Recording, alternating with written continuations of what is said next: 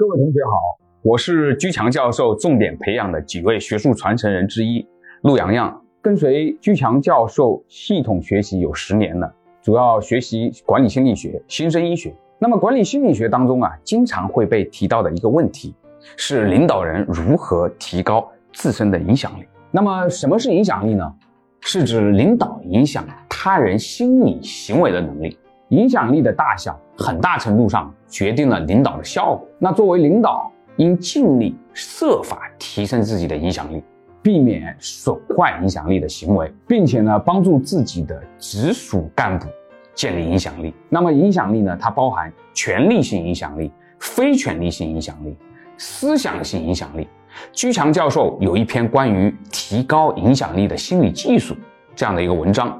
那文章阐述了影响力的构成、形成威信的因素、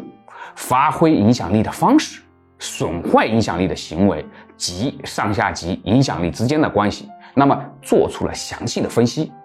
如果你想免费获取这篇文章，请按照后面的方式进行报名。免费获取提高影响力的心理技术电子文章方式一：发送短信“影响”两个字到居教授工作手机号。幺五二零二幺二二五八零方式二，截图后微信扫描下方二维码填写表格，预计一到二周会有学术助理跟您联系，把文章发给您。